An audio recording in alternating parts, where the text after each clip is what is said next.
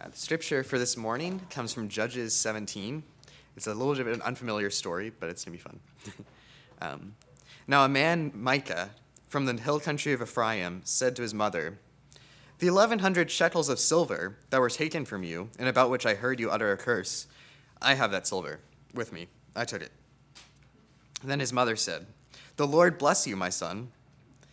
When he returned the eleven hundred shekels of silver to his mother, she said, I solemnly consecrate my silver to the Lord for my son to make me a, a, carved image and a cast idol, and I will give it back to you. So he returned the silver to his mother, and she took two hundred shekels of silver and gave them to a silversmith, who made them into the image and the idol. And they were put in Micah's house. Now this man Micah had a shrine and he made an ephod and some idols, and installed one of his sons as his priest. In those days, Israel had no king. Everyone did as he saw fit.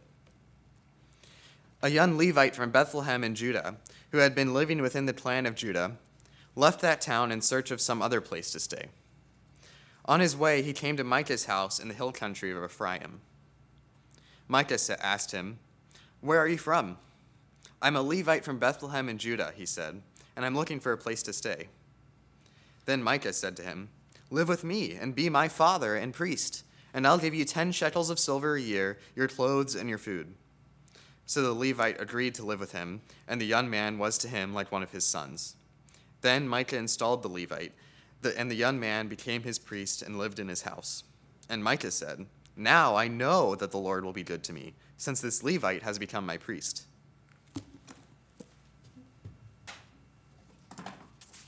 Uh, we're at the end of a short mini series on worship, and we're running through a few examples in the Old Testament about how not to worship, because the way we worship matters. It's meant to transform us and align us with God's will. But sometimes it's hard to recognize how we're supposed to worship. But it's easier to worship to see worship go wrong and learn from that. In our first week, we learned about the story of Jonah and how he's a person who never really examined himself. As a result, he ended up worshiping in a way that made no sense at all and was frankly really stupid. He prayed a huge, long, eloquent prayer, thanking God for saving him from the people he hated. But really, he should have been praying a prayer of repentance because he was the one that was messing up. It turns out he was completely in the dark about the kind of attitude that he was supposed to have. He didn't understand God at all. And that taught us that when we worship, we need to be able to look at ourselves and make sure that we're doing what God wants us to do. Because if we're not, then a lot of times our worship will only make ourselves more delusional. Repentance is an important thing to do before you come to worship. Then last week we came to the story of Amos with the Israelites. The Israelites basically wanted to give to God at the least they possibly could in the amount of worship. And just like Jonah, they were completely delusional about what God thought about that worship. They thought that God was totally on their side because their kingdom was really prosperous.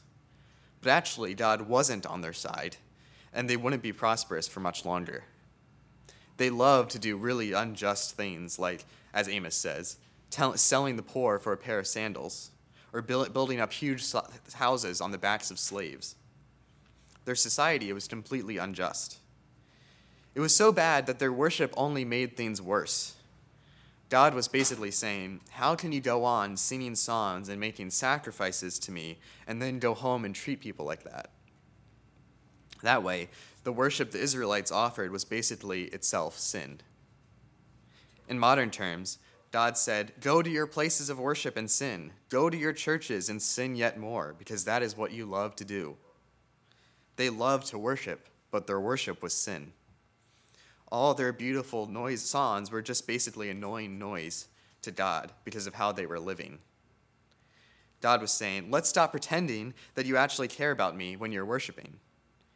Just like Jonah, the people in Amos were delusional, and they wouldn't face reality until it was too late. So, we talked a lot about how we need repentance before we come to worship in the last two weeks. So, let's take an example of someone who looks like they're repenting but does it all wrong. Now we come to a bit of an unfamiliar chapter in Judges. If you know anything about the book of Judges, you know that the Israelites weren't very good in this book. Basically, the gist of the book is that the Israelites were constantly disobeying God, and so different invaders came in and started oppressing them. They would call out to God, and then they would raise up a judge to save them because God was really merciful.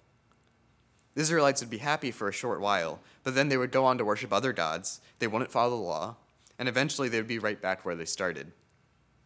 Through this whole time, God was merciful and always saved the Israelites, even though they definitely didn't deserve it. It wasn't only a vicious cycle, but things were actually continually getting worse. The first judge to save Israel was Ehud, who, in superhero terms, was basically Captain America or Spider Man. He had strong conviction about what was right and wrong. He worshiped God the way he was supposed to, and he single handedly saved Israel from Moab. But slowly, these judges got worse and worse every time, until we get to the last judge, who was Samson. Samson, in superhero terms, was something closer to Deadpool. He had no real convictions or moral compass. There were only two things he really cared about. All he ever wanted was sexual gratification and revenge. And everyone in the whole world knew about it. In fact, that was the way his enemies were able to tra- trap him. Where before Ehud had saved Israel by tricking a foreign king, now Samson, the Israelite, was the one being tricked. Samson wasn't a just and wise ruler. In fact, he probably couldn't be called a ruler at all. He was basically just a raging fire that destroyed everything in his path until he destroyed himself. So when you get to this chapter, right after the story of Samson, what you're hoping is that maybe you'll find someone to lead Israel who's better than Samson. Maybe Israel isn't so bad, and so this common guy from Ephraim will show that there's good in Israel. In fact, the first sentence of this passage can really lead you to think that things are about to get better. It says, There is a man from the hill country of Ephraim whose name was Micah. The name Micah means, Who is like Yahweh? And of course, the answer to that question is no one. Finally, it seems like we have someone who worships God and Him only. And this is the kind of person who can lead Israel out of their di- downward spiral. So, since we're hopeful for Israel here, let's keep reading. And he said to his mother, The eleven hundred shekels that was taken from you, and about which you yourself cursed and said in my ears, Behold, the silver is with me, I have taken it. Oops. That, twi- that quickly your hopes are dashed. Not only did Micah take the equivalent of 110 years of wages from his mother, but the way he admits it is absolutely terrible. Notice how many times he says the word you in his speech compared to the number of times he says the word I or me. You cursed, and you said it in my ears. He's basically blaming her a bit for it. Think about when you, as a kid, did something wrong and had to admit it. Let's say, say you stole a cookie from the cookie jar. She looks at you, your mom looks at you, and you have chocolate all over your face. So you say something like, You put the jar on the ground when you normally put it out of my reach. So that was a mistake for which I'm not responsible. Also, the cookies were subpar compared to your earlier work. Anyway, the cookies are with me. So then you pull out a bunch of cookie crumbs from your pocket because they disintegrated when you shoved them in. And you drop a bunch of them through your hands onto the floor. And so then your mom says, Okay, why are they with you? And you have to say, I took them. It's kind of amazing, but the way that Micah admits he stole the silver is exactly the way that he admits that we admit that we stole cookies as kids. He starts throwing out these things about all the things his mother did wrong after he stole the silver. But finally, he has to admit what happened in the last couple of words. Notice that he doesn't even admit they had anything to do with the missing silver until the very last, like, four Hebrew words of the speech. And his att- first attempt is kind of hilarious. He says, The silver is with me. And of course, that begs the question why do you have the silver? Before he finally has to say, I took it.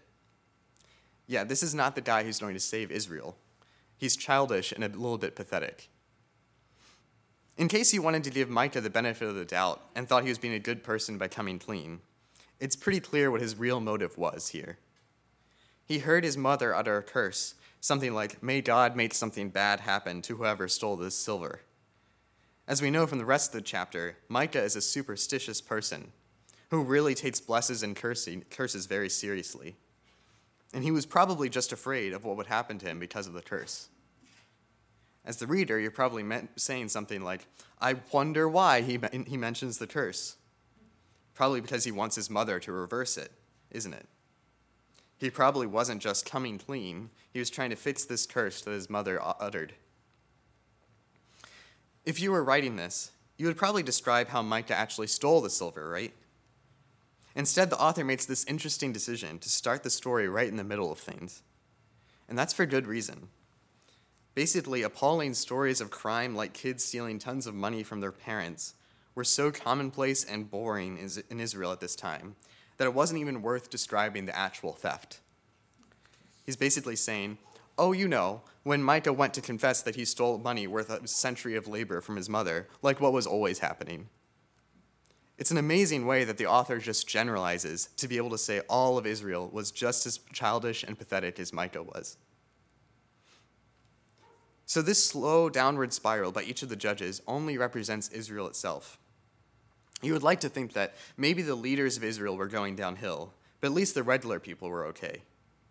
This chapter really makes clear that that's not the case. It was a case study that showed that all of Israel was really going downhill, completely disobeying God in unthinkable ways. Here you have a nice look into what normal Israelites were like at this time, and they just might have been worse than their leaders. Apparently, it was just completely normal for at this time for sons to rob their mothers. In the last couple of weeks, we talked about how worship is a wonderful thing. We talked about how it's the only hope for the world.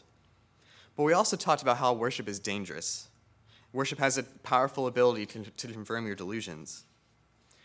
When you worship, you can convince yourself that God is on your side and that He approves of whatever you're doing. You can trick yourself into thinking that you're worshiping the one true God when you're really worshiping this God you made up in your head that likes what you're doing. You can be like Jonah, singing songs of salvation when you should be repenting. You can be like Israel at the time of Amos, convincing yourself that God is coming soon to reward you when really you're teetering on the edge of disaster. We saw that taking a hard look at yourself and repenting by the power of the Spirit is one of the most important things you can do when you come to worship.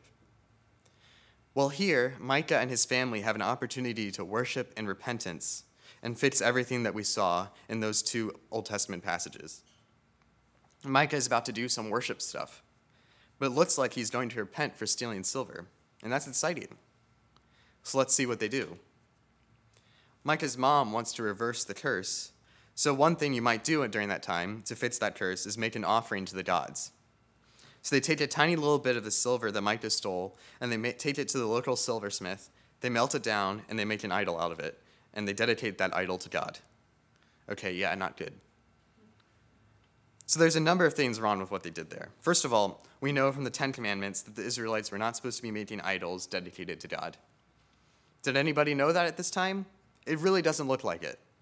In fact, it's interesting that the author even mentions the silversmith in this story, right? I mean, the story could totally work without him.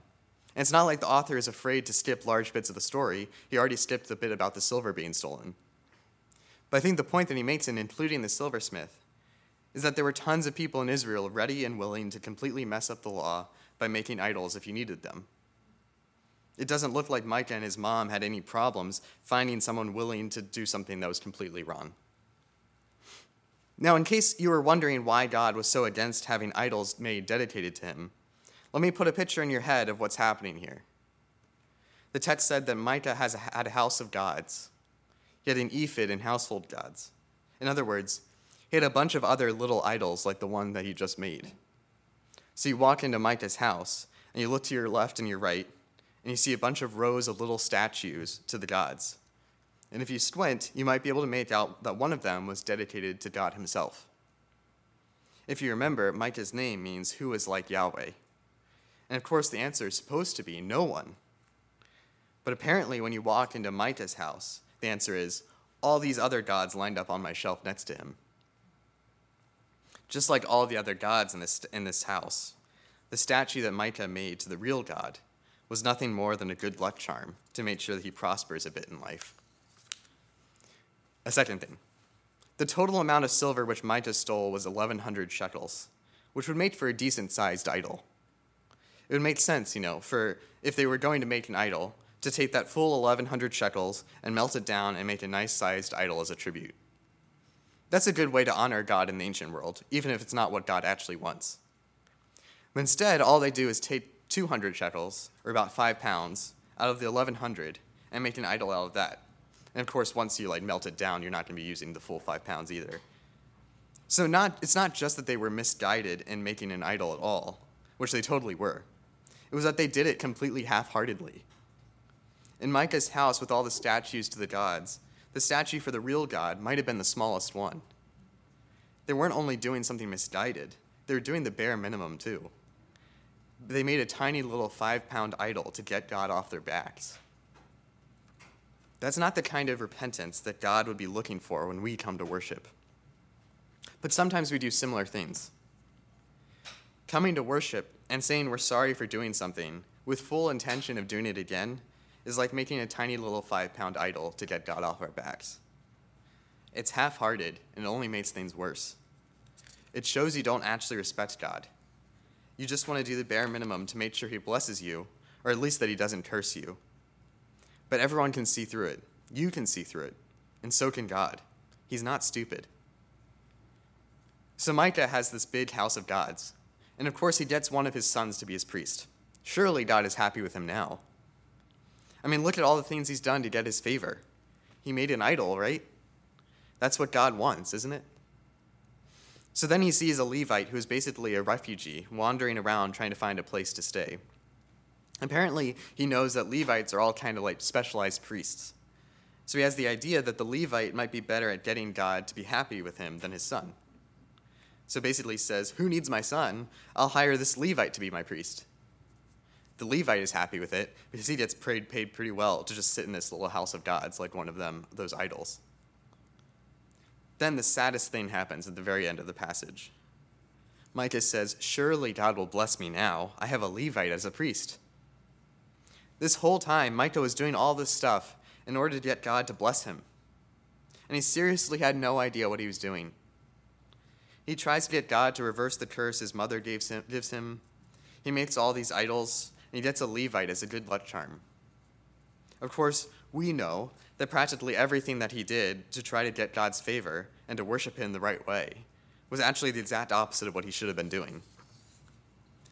Micah is not a great guy, but you can't help but feel sorry for him, because it really seems like he doesn't know what he's doing. It doesn't seem like anyone really taught him what worshiping God really looks like.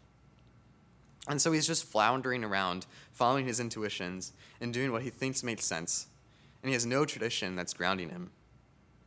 In other words, it doesn't seem like his parents really did a good job of teaching him how to worship the right way. One character that's absent in this narrative is his father. What happened to him? Is he not very involved? Has he died? We don't know.